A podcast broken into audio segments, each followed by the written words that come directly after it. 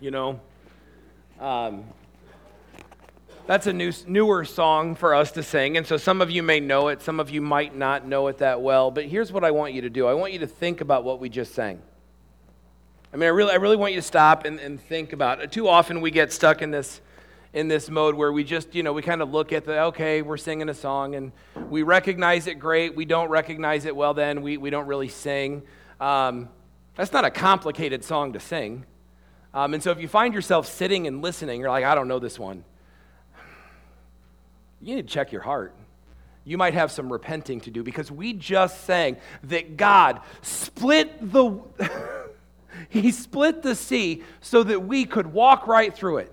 And that our sin and our fear are drowned in this perfect love that God the Father has for us. And that we are now standing and singing, listen, unashamedly, with nothing but joy in your heart that simply says this I am a child of God. You are not a slave to fear, or at least you shouldn't be. You know, there are, there are times, sometimes on, on Sunday mornings, where it becomes especially easy uh, to kind of, I think, sit back and, and go through the motions of worship. And I get it, I understand it, I'm guilty of it at times. But understand what I'm saying to you. God has lavished such love on us that we can be called children of God. Not that we earned it, not that we deserve it, not that there's anything special in me that God needs as a part of his family, but he loves me to such a degree that he lavishes love on me so that I am no longer rooted in sin and fear, but that I can stand firmly and say that I am loved and I am shameless and I'm a child of God. This is a big deal. This is why we gather together to worship that God, to experience that God this morning. Please don't take it for granted. This is the time in the service where uh, we, we collect our morning's offerings. But before we do that, I want to show you a slide. Jim, you want to throw that up there? Uh, it's about our building. Uh, now, listen, if you're visiting with us today, I promise we don't always talk about money. You just need to come more often so you see that this is not our regular conversation, okay? But I want to clue you in as to where we're at with um, our mortgage, with the building. And so some of you have been here for nine, ten years. Some of you have been here since we were at the cottage.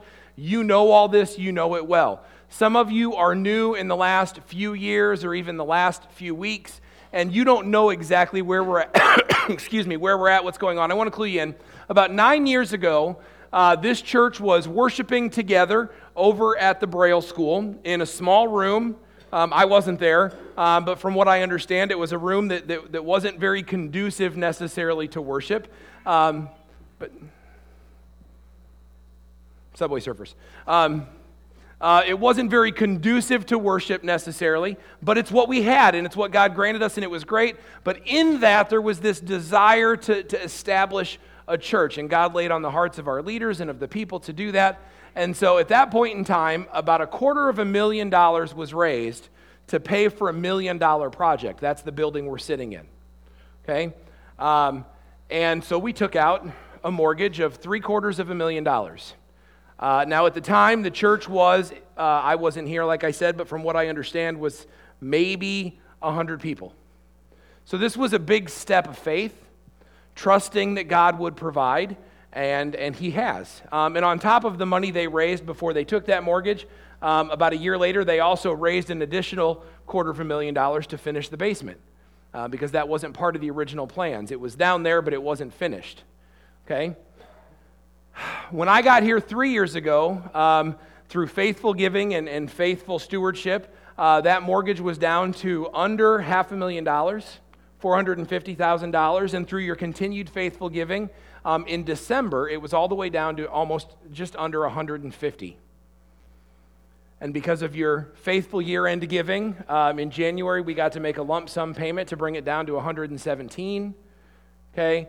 in April, we, we made another lump sum payment. It was down to 90. And with the payment that we'll get to make with May 1st being tomorrow, it'll be down to 60. Okay, so um, $1.25 million nine years ago, and we're down to $60,000 now. That means we've paid off $1,190,000 in about nine years. And I'm going to say that that's a testament to God's power and your faithfulness and generosity. And together, that that's happened, that, that we're about, we're on the cusp, we're on the verge of celebrating the close of our mortgage. And the elders have, have asked for a push, a drive to let's kill this thing in the second quarter of this year. Let's finish this off. And so I want to encourage you to be in prayer. Um, first of all, just a blanket prayer that God would allow us to be finished with this mortgage, that God would allow us to move on from it, that God would allow us to put it to rest. Thanking Him for the provision that He's given, uh, the building that He's given, um, and, and being able to put it down. Okay? At the same time, I'd like to ask you to prayerfully consider and to ask God what He might lay on your heart as far as um, giving an above and beyond gift to help us finish the mortgage. I know that's a rough ask, right? Like, hey, I know what you should do. You should pray and ask God if you can give an above and beyond gift um, so that we can finish the mortgage. I get it. Okay? I can promise you that I'll be praying the same prayer. And I just want to encourage you to do that. And then, then you deal with God. Whatever God lays on your heart, you deal with Him. I'll deal with God and whatever He lays on my heart, and that's how we'll do this. Okay? But our goal is to be able to celebrate by the end of June, um, to be able to celebrate that God has faithfully um, worked in and through us, and uh, that we're able to walk away um, from our original mortgage. And so we're excited about that um, and would ask you to join us in prayer for that. Okay? Uh, this time we'll also collect our morning offering, so we'll ask the ushers to come forward and prepare. Uh, I want to remind you if you're visiting with us today, uh, please feel under no obligation to give. Obviously, if God lays it on your heart to do so, great. Um, but we're just excited that you're worshiping with us today. Um, and remember um, that everything we do, all of the ministry that we provide, everything that's about taking the gospel of Jesus Christ to people in our community that need to know it, um, that's all funded through your generosity. Oh, Heavenly Father, God, we thank you so much for who you are. We thank you for your truth. We thank you for your grace. We thank you for your mission. God, we, we submit to you that everything we do is about the gospel of Jesus, that everything we do is bringing light where there's darkness and light, um, life where there's death, and hope where there is none. God, we desire to see lives changed for the better. We desire to see families changed, marriages changed, relationships blossom. We want to see the gospel go where it isn't. Father, we want to see a kingdom movement. We want to see um, your people gathered together to storm the gates of hell, knowing that they don't have a chance against the power of your Holy Spirit. Father, that's our heart's desire. And so we ask you to take these resources, take this, these offerings that people are, are generous with, and multiply it and use it in great ways to bring your kingdom in power. God, and thank you for the privilege that it is to be a part of your mission. God, we love you and we praise you. Amen.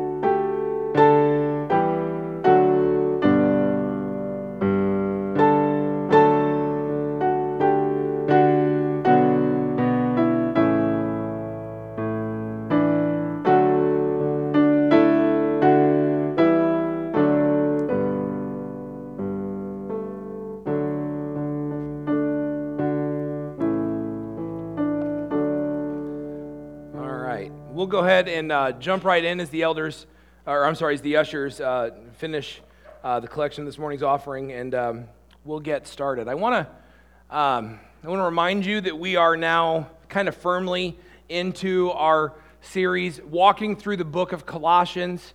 Uh, it's a letter that, that Paul writes to the church in Colossus, uh, and we are, we are um, studying this series, this letter, and, and it's called Freedom from Religion, because what we've seen and what we'll continue to see is that there is a significant, stark difference between a religion that teaches us to do more, to do things so that God will accept us, and Christianity, a relationship with Jesus Christ, something genuine that teaches us that everything that needed to be done has already been finished. Okay? Therefore, we work hard, but we work hard from a position of children of God, not from a position of earning God's favor. Okay, and that might seem like a subtle shift, but if you've ever been stuck trying to make God like you more, then you know what a ridiculous, cruel game that is. Because as soon as you get as soon as you get some headway in doing things that you think will please God, you screw up again. And you're in a bigger hole than you were when you started. And so you try more and more but all of a sudden you're in a bigger hole again than you were when you started. And it's just a cycle that continues and it's exhausting, it wears you out, it's frustrating. And so we either burn out or we give up or we drive ourselves insane trying to make God like us. But what we've discovered in the first couple weeks of this series, and if you've just joining us or you've missed, you can always go online and listen and catch up. But what we're discovering is that God is not actually angry with us. God is not mad at us, but what God has done is God has given everything for us. It's what we call the gospel. Jesus Christ has given everything on our behalf so that we can stand here as children of God Most High. That's what uh, John means in 1 John when he says, What love the Father has lavished on us that we get to be called children of God. Think about that. It's not, not lightly brushed on, right? I don't bake but I, I, I've watched, Aubrey's a baker, and I've watched Aubrey bake, and um, I know there was this, I can't even remember what it was. She was making some homemade cinnamon rolls. I think Nicole Lutz made them here with the kids, and Aubrey decided she had to make them at home. Um, and it was supposed to, to just brush on some cinnamon, right? Just a little bit of cinnamon, you just brush it on. No, I mean, she dumped the whole thing out. So you would say, with that dough, she lavished it with cinnamon. Now, she's in the Dells this morning. My family's there on, on, on a little trip. They went without me. Can you believe that? Dodged a bullet. Um, they, she called me the first night, and uh, they're at the wilderness in, uh, in the Dells. And um, apparently, um, Travis and his friend had gotten themselves lost. Um, walking around trying to get from laser tag back to the hotel room. Um, Carrie had to, in her pajamas, go find them. That's my kid that drives now. so that's awesome. Um, but anyway, so my, my point is Aubrey's not here, so I can say this. They were not good. when they were lavished so extravagantly with cinnamon. Um, but that's what God says. Okay, He says that He loves us so much that He lavishes us with this great, unfailing love. So know that as we start today, because today we talk about something different. Paul shifts as we go through Colossians. He shifts a little bit and the tone shifts. And today we talk about what does it mean now that we know that God has lavished us with this great love? What does it mean to be a game changer? What does it mean to make your life about that? Okay? And so things shift today. Let me ask you this question What do you want most out of life? Let me say it this way. If somebody called you on the phone, right? I know we're at church. We're at church, and I'm your pastor, and I'm asking you this question, and I know that garners a specific kind of answer, but let's pretend that's not true. Let's pretend you were at home and you got a phone call, and somebody was doing a random survey, because this happened in 2015. And in the random survey, they asked the question, What do you want most out of life? What do you think you'd answer? I tell you what, what 68% of the people answered. 68% of the people answered in some way, shape, or form that what they wanted most out of this life was to be happy. Now, the answers varied a little bit. Some of them actually said happy. Um, some of them said, I want to go on extravagant vacations. Some of them said, I want, um, no joke, awesome jewelry, money, healthy, success, abundance, right? One person actually said, I just want to hold on to everything I have now. I want to end the life with everything that I have right now. 68% of people, 7 out of 10 almost, answered that what they wanted most out of life was to be happy. And if we're honest, that's probably how most Christians answer that question. We know that. I mean, if we're honest, right? I mean, we, we know, like, so, so here's the way you could really think about it. It's like, which one do you want? I want to live comfortable, a comfortable life, um, and, and one that's, that's in my control, and I have what I need, and I'm safe. That's what most of us desire. We, we want to live a comfortable life uh, where it's in my control, and I have what I need, and I'm safe. Or do you want to live a life that matters for the kingdom and echoes through eternity? See, that's the question that we have to answer. That's the thing that we need to know. And almost all of us, because we're at church and because we're good Christian folks, here's what we would say. We would say, we pay lip service to that life. We want to live that life that matters. We want to outlive ourselves. We want to leave a legacy. We want, we want us to matter. We want people to think of us long after we're gone, and we want them to say, man, the world is different. The kingdom is different because of that person. Heaven is different because of that person. That's what we say we want. And maybe we really do. But in the grand scheme of things, you know what happens? I really like to be comfortable. And I really like to be safe. And I really like extra cash so I can order pizza whenever I feel like it. And I really want to sleep in. Right? And I really don't want my friends to think I'm weird. And so I really don't want to risk my relationships by talking about the gospel. I don't want people to see my weird pastor up here that shouts all the time. So I don't want to invite them to church because then they'll judge. Listen, I get it, except for the pastor part.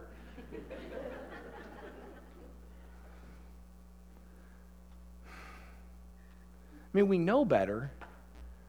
But just because we know we're supposed to want to live a life that outlives ourselves, that we're supposed to want to be game changers. We get stuck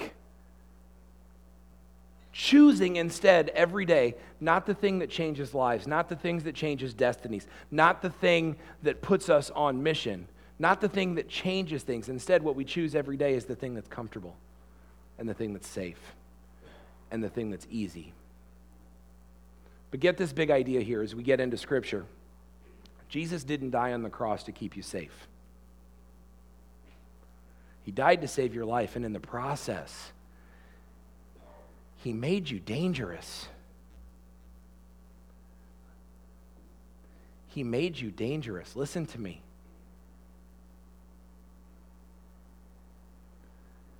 You are never more dangerous to the enemy. You are never more dangerous for the kingdom. You are never more valuable than when you are actively about the work of the ministry, than when you are actively about the gospel of Jesus Christ. Jesus didn't die to keep you safe. He died to make you dangerous, and it's something that you need to get on board with. In your bulletin, you got one of these cards. You've seen them before, most likely, um, unless you're new. And, and this is our invest, pray, and invite card. And, and, there's spots for three names. And so, what I ask you to do, and I'm going to wait while you do it now, um, I ask you to do is to write down the name of three people that you need to invest in, that you need to be praying for, that you need to be inviting either to church or into a relationship with God, that you need to be purposely, actively on mission for. I'm going to ask you to write down those three names. Some of you have three names to write down. Some of you have this already. If you're like me, you carry it around in your wallet. It's a nice reminder every time you open your wallet. And, and I know who exactly I'm praying for and who exactly I'm investing in their lives. And I love you, and you might call me and say, Matt, let's go out to dinner. And I'm going to say, you know what? I would love to, but I got a chance to invest in this guy tonight. And so I'm going to pass. And that I'm broken in prayer for these people. And I'm inviting them into spiritual conversations and to come to church every time I get the opportunity to. Some of you have this, and some of you have names that you're writing on your card right now. But some of you, Let's be honest. Some of you can't think of three people. I mean, some of you are sitting there and you honestly can't think of three people to write on your card that you would pour into and invest and invite into a relationship with Jesus Christ. And I will tell you this it is time to repent of that. Because if that's you, if you don't have people in your life that you can invite into a relationship with Jesus Christ, then what in the world are you doing with your life? because it's not what you're supposed to be doing with your life. And Paul makes that so clear as we jump back into Colossians. We're still in chapter 1. Okay, we're, we're going to start with verse 24. I promise you, we'll get to chapter 2 today, week 3 of the series, and we're going to be in chapter 2. We're really going fast.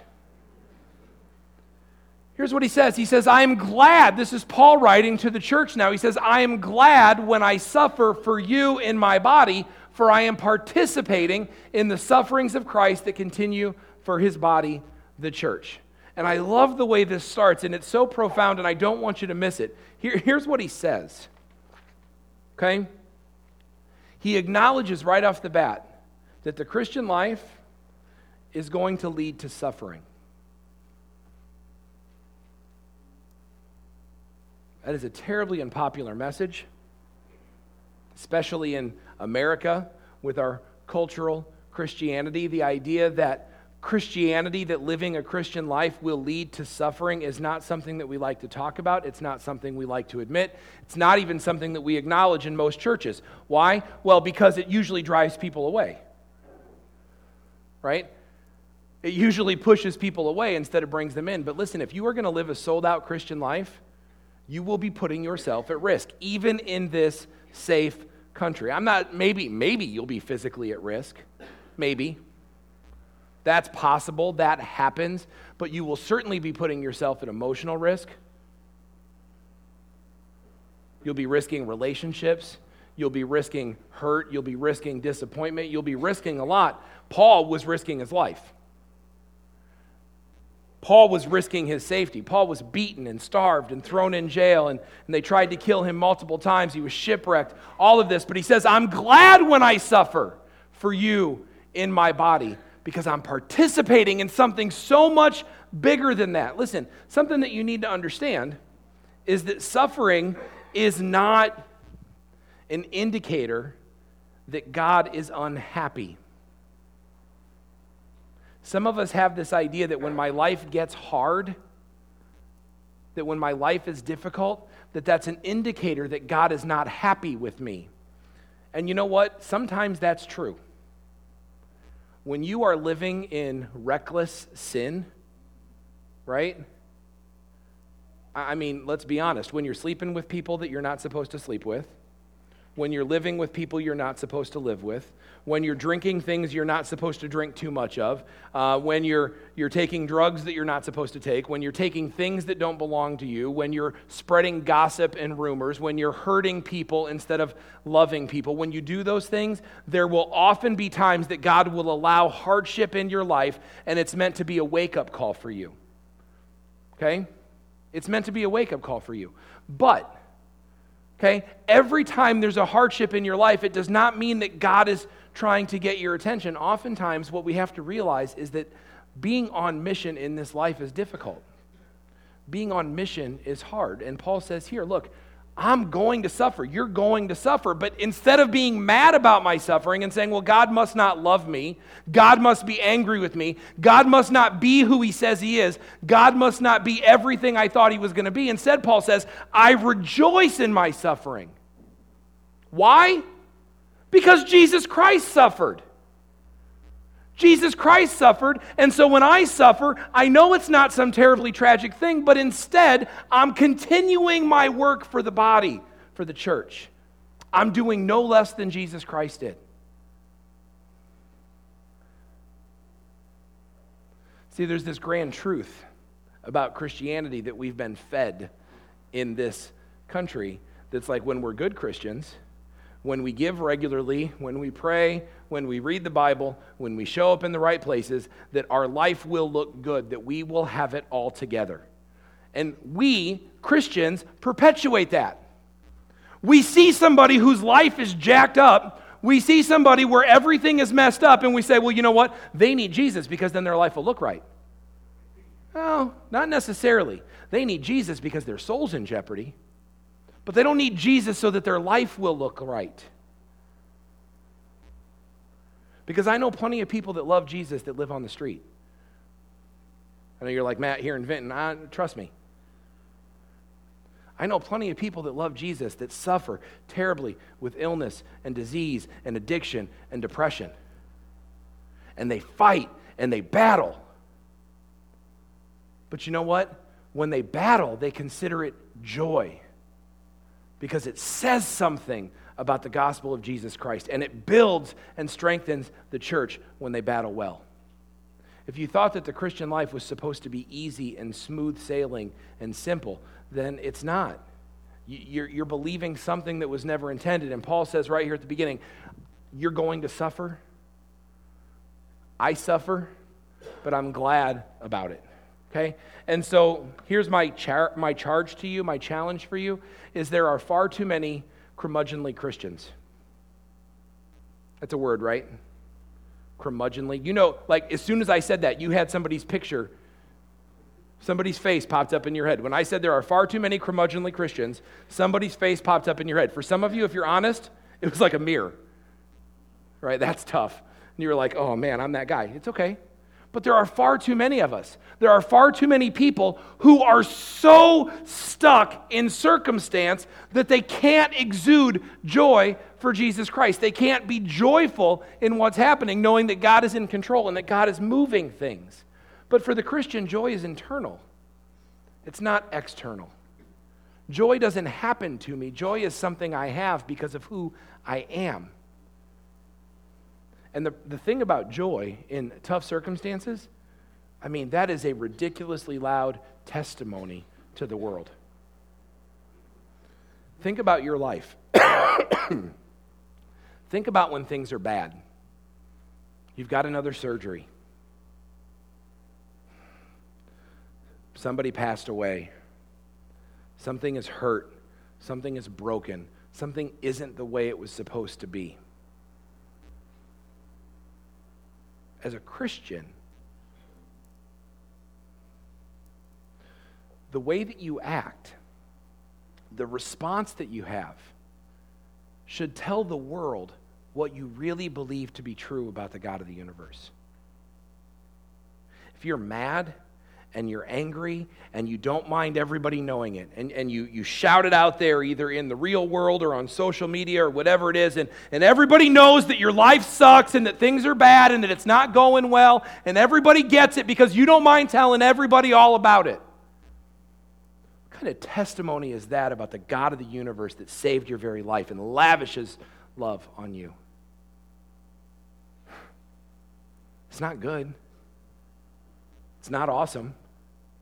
But instead, Paul says we have joy in these scenarios. We keep going. Part of the joy is knowing, is knowing what he's doing. Part of the joy is knowing why the suffering has value, right? Did you know that your suffering has value? Your pain has value. Everything Paul went through had value, and he knows it. And here's what he says He says, God has given me the responsibility of serving the church by proclaiming his entire message to you.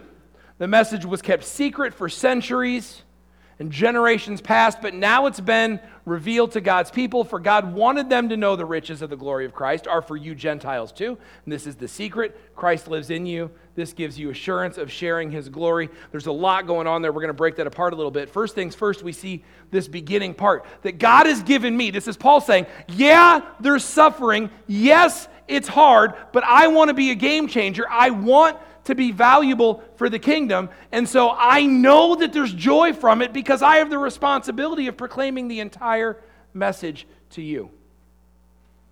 Now, just to clarify, the entire message is all of it. not just parts of it. This is a problem with the church today. I know it's always like, why is Matt always railing on the church? No, I love the church. It's my heart's desire to continue to serve the church. I, I, do, I love the church. But one of the problems with the church today is we like parts of the message. We don't necessarily like to proclaim the entire message. But Paul says, My joy comes because I understand that God's given me this awesome responsibility to proclaim the entirety of the message to you. The entirety of the message is simply that God loves you and you are going to hell. This is the whole message that Paul has given the Colossian church when he went through there. God loves you so much. You are so broken in your sin, you're going to hell. Oh, we hate to talk about hell in church. We hate it. I hate it. I don't like it. It's not like I think it's fun to talk about hell, but that's, that's the message that Paul brings them. When he traveled through and he started a church and he shared the gospel message, it was simply this You are lost, you're broken, you're hurting, and you're going to hell. Read the book of Romans. All have sinned and fall short of the glory of God, and the wages of sin are death. Period. But salvation comes in the form of Jesus Christ.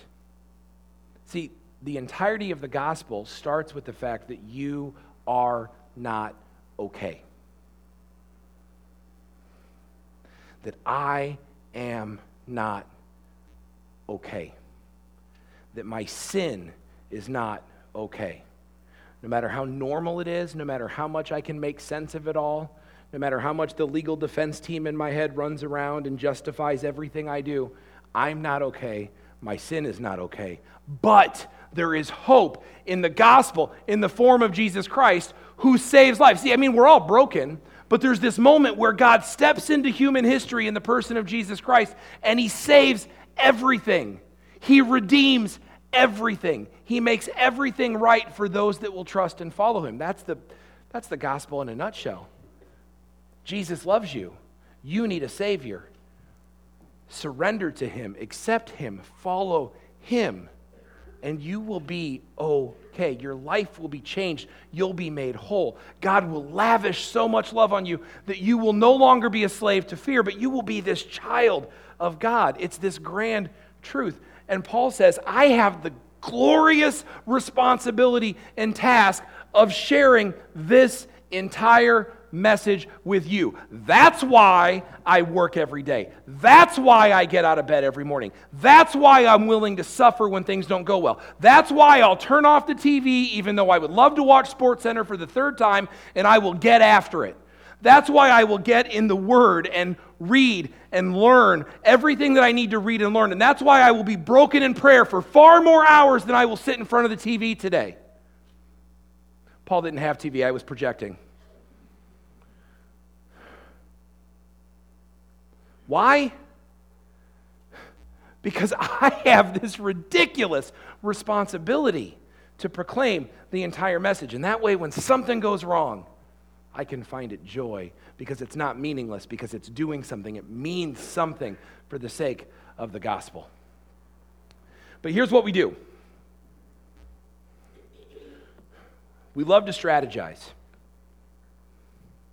we love to draw plays, we love to game plan, we love to go to Bible studies, right? Sometimes, if we're really feeling spiritual, we'll have a prayer meeting, right? We come here on Sunday mornings but don't you suppose God ever gets tired of our Bible studies? I mean, really think about that for a second. Do you suppose God ever gets tired of your Bible studies?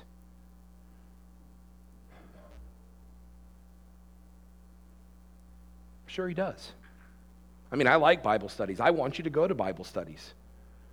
We have small group semester coming up in a little bit, and I want you to be a part of it. We have faith in action, and I want you to be a, all the. You suppose God ever gets tired of those? Sure, He does. If it doesn't lead to something, if we don't stop drawing up plays and don't stop studying the playbook and never go out and actually play the game, then it's got to be detestable to Him.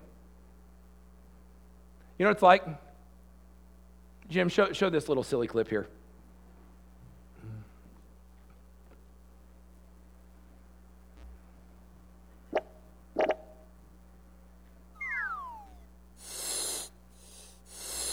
I think it's already starting.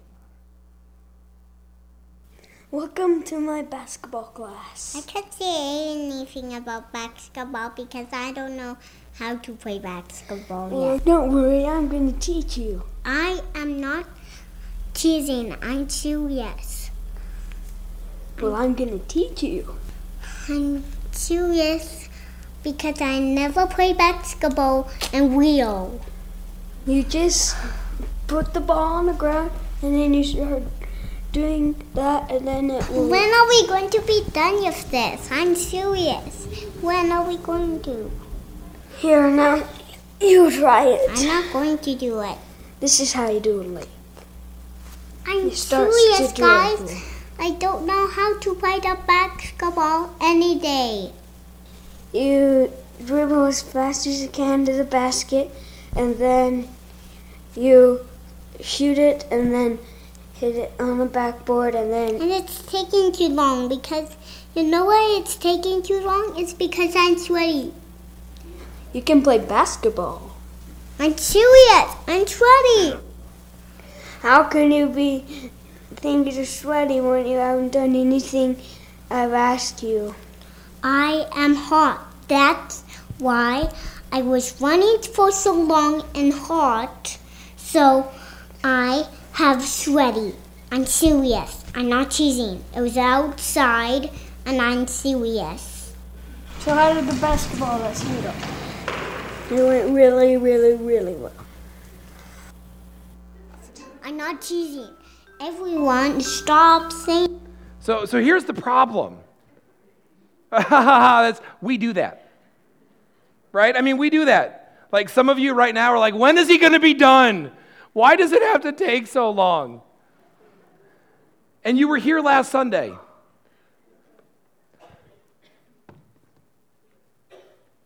Yeah, I know, it, we are sweaty. It's okay. Right? I hear you. But here's the problem. How many of you, and I'm, I'm, I'm asking you to, this is, this is honesty time with yourself. I don't need you to answer out loud to me, but honestly with yourself. And you know what? Perhaps repentance time if you need to. But how many of you, from the time you sang our last song and said our last amen last week and you hit the door, how many of you did anything gospel related between then and now? How many of you were broken in prayer for, for one person in the last week? And not somebody's great Aunt Bertha's big toe. I listen. We talk about great Aunt Bertha's big toe all the time. I want her toe to be healed just like you do. I don't even know who she is, but she's got to have the best toes ever because she's always our example. But I mean for somebody that is struggling in this life. How many of you were broken in prayer for someone this week? As opposed to, how many of you watched an episode of TV that you've already seen?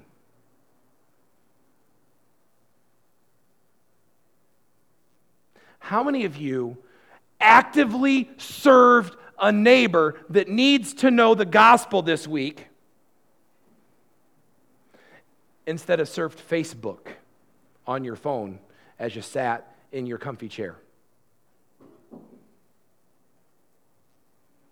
How many of you this week bothered to share the gospel of Jesus Christ that brings light where there's darkness, that saves lives where there's death and, and destruction? How many of you shared the gospel of Jesus Christ with somebody that needs to know it?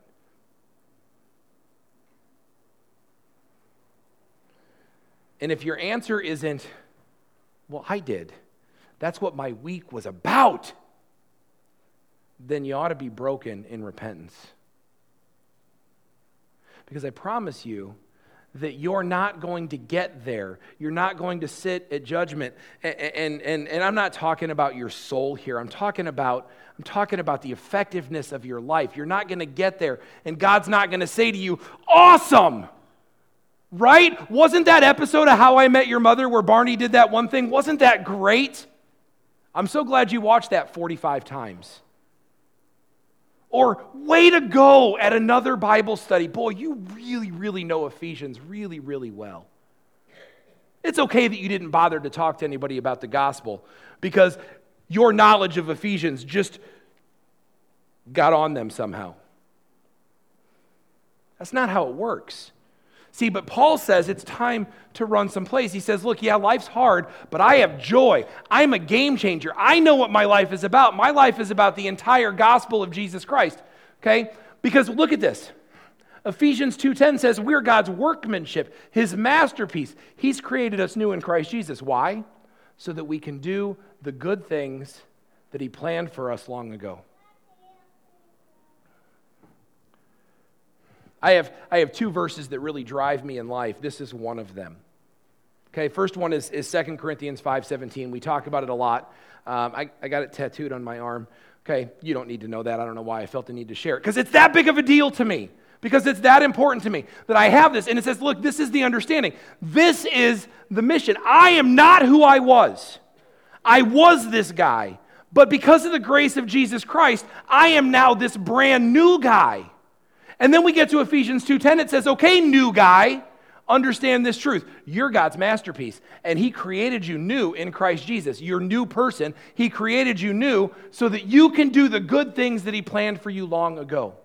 You have a mission every day, every moment, every interaction. I mean, honestly, when was the last time you woke up in the morning and you prayed, "Okay, God, I don't know who I'm going to run into today, but you do." You know who I'm going to talk to today. So get me ready. Make the mission clear. Give me opportunities to share about my faith. Give me opportunities to share the gospel. Give me an in to invite somebody to come to church with me. Give me opportunities. When was the last time that you prepared for your day like that? Got time to read the newspaper? Do I have time to pray and ask God to bless my day and to move me in the direction I need to go? Listen, I mean, don't get me wrong. I am all good with reruns of TV. I am all good with, well, I'm kind of good with newspapers, right? I love me some ESPN. None of it's bad, but none of it's better than the mission. And that's why we have to repent, I think, at times. We keep going. Um, and we just understand, I want to remind you at this point that the reason we share the gospel, the reason that it's all about the gospel, the reason we have to be on mission with the gospel is because it's the gospel that changes lives. I mean, if you go back here, look, look what Paul says. He says the gospel's for everybody. Um, he's writing to Gentiles who used to be excluded, but now they're included. And he says, For God wanted you to know that the riches and glory of Christ are for you, Gentiles, too. The, the mission is for everybody. The, the gospel is for everybody Jew or Gentile. Gentile was everybody that wasn't a Jew. Slave, free, black, white, rich, poor, man, woman, gay, straight. I'll even say it Democrat, Republican, gun nut, gun hater. The gospel is for everybody. I don't care what side of those you line up on. The gospel is for everybody. And Paul says it's this grand secret. It was secret. It's not secret anymore. The secret is this that Jesus Christ now bursts into human history and lives inside of you and changes everything when you submit and follow him. And again, Paul says, I'm on mission. It's my responsibility to serve the church by proclaiming the entire message. And Paul doesn't have the market on that. That's your responsibility as well. And then he keeps going. He says, So what do we do? We tell others about Christ, warning everyone and teaching everyone with all the wisdom God has given us. Present them to God perfect in their relationship to Christ. That's why I work and struggle so hard, depending on Christ's mighty power that works in me. So, this is as Paul starts to wrap this up. Um, this is what he says. He says, So here's what I do I tell everybody. Most of us haven't told one person. Forget this week. Most of us haven't told one person at all. The person you sit next to at work every day that is going to hell. I mean, let's be really, really clear about that. The entire gospel. Not just that God loves you, but that God loves you and you need saving. That person that you like, you laugh with, you sometimes go out to lunch with, that you hang out with, that is actively on their way to hell, you sit by them every day, and not once have you shared the gospel of Jesus Christ with them. But here Paul says, So I tell others about Christ, I warn everyone. You know what Paul was? Paul was a fanatic. Paul was that guy you hated to be around. Paul was the guy that was weird. Paul is the one that we would say probably thought he was better than everybody else because he was always talking about Jesus. So some of us actually make a really important decision to not be like Paul. And when we do it, we think we're actually being smart. But Paul says, I told everybody with all the wisdom God gave me. All the wisdom means, you know what? Everybody's different. The message is different. Okay? Not everybody responds to a stranger knocking on your door. Okay? Some people might. Some people respond to other things. Um, the people that are on my list, um, they, don't, they don't respond to me. Um, well, they don't respond to anything but me praying. So that's what I do. I pray that God will break them. And I pray that when God breaks them, that He'll either put me in their path or somebody else in their path to help them make sense of it all. This is what we do. With all wisdom, knowing that everybody is different, it's our job to make sure that there is nobody in our circle that does not know the gospel of Jesus Christ. Let me ask you this. Well, let's, let's look at this next, this next deal here. Here's what Paul says He says, I want you to know how much I agonize for you and for the church at Laodicea and for many other believers who've never met me personally. I want them to be encouraged and knit together by strong ties of love. I want them to have complete confidence that they understand God's mysterious plan, which is the gospel of Jesus Christ, Christ Himself. In him lie hidden all the treasures of wisdom and knowledge. Jesus is everything. Paul says, I am on my knees. I am in agony over you knowing this person. I am in agony for people to know Jesus Christ. Listen to me. Are there people in your life, in your everyday circle, that don't know Jesus?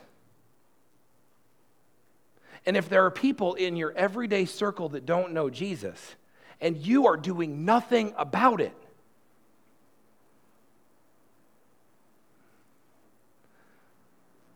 That's time to repent. Because this is clear. This is clear that God has given us mission. And that the mission, no matter how hard it is, no matter how uncomfortable it is, no matter how much safety at risk, and guys, we, do, you, do you understand how easy we get this? How easy this is for us? I mean, this is really easy. This is really easy for us. All we really risk in this culture when I share the gospel with somebody is for them to scoff at me, mock me, make fun of me, and send me away with my tail between my legs. That's what I risk in this country, in this climate, in this culture. This was written to a church in a city that was under oppression, where Christians were being persecuted, not made fun of but being persecuted for their faith in Jesus Christ and their assertion that there is one God. And you know what? It's not Nero, it's not the emperor of Rome, it's not Zeus. It's not those idols that you keep selling in the shrines that you have all over the city. That's the persecution that Paul faced wherever he went. And he's telling these people, look, be broken about this. Your entire mission is to share this gospel. Yes, it will cost you, but my goodness, it's worth it. It's how you be a game changer, it's how you outlive your life. That's what it's about. Ask the praise team to come up. And we'll see this. So, so here's what I, I need from you need. I, here's what I desire from you. Here's what repentance in this looks like.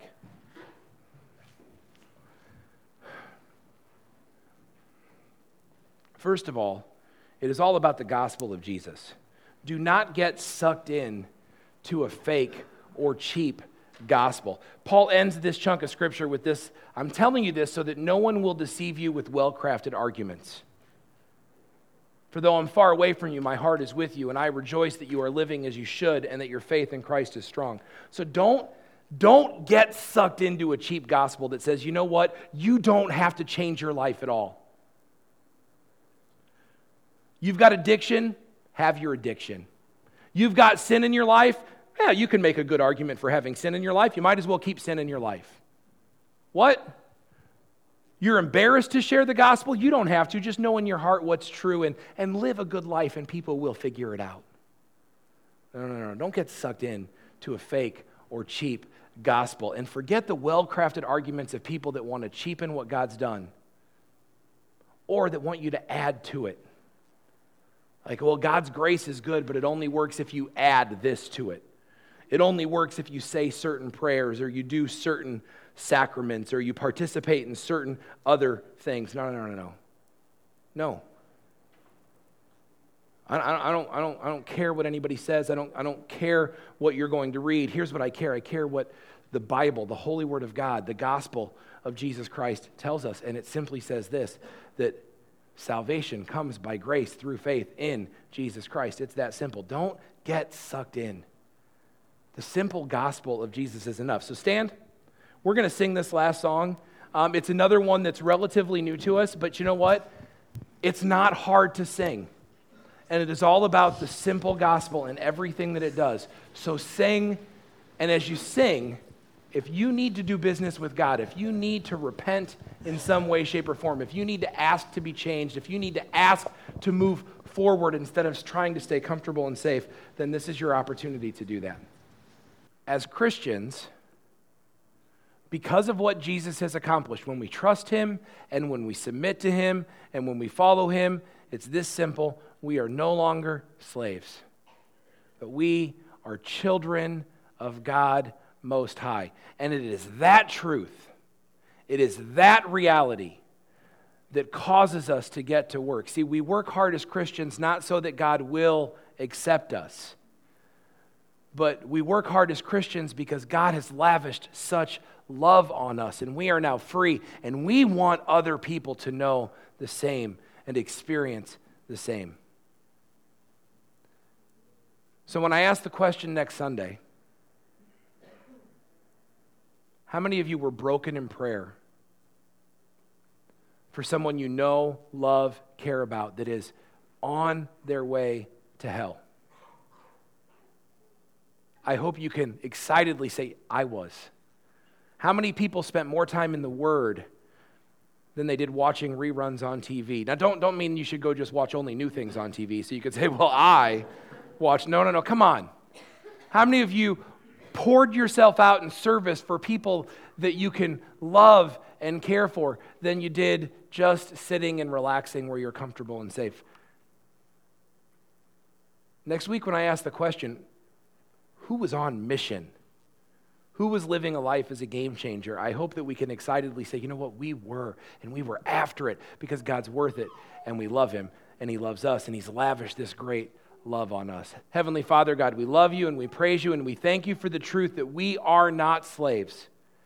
But because of the simple gospel, we are made new and we are made right. And Father, you have given us work to do that should bring joy to our hearts to be on mission for you. Help us to feel that and act on it and repent of the areas where we've been lazy or comfortable and not risked.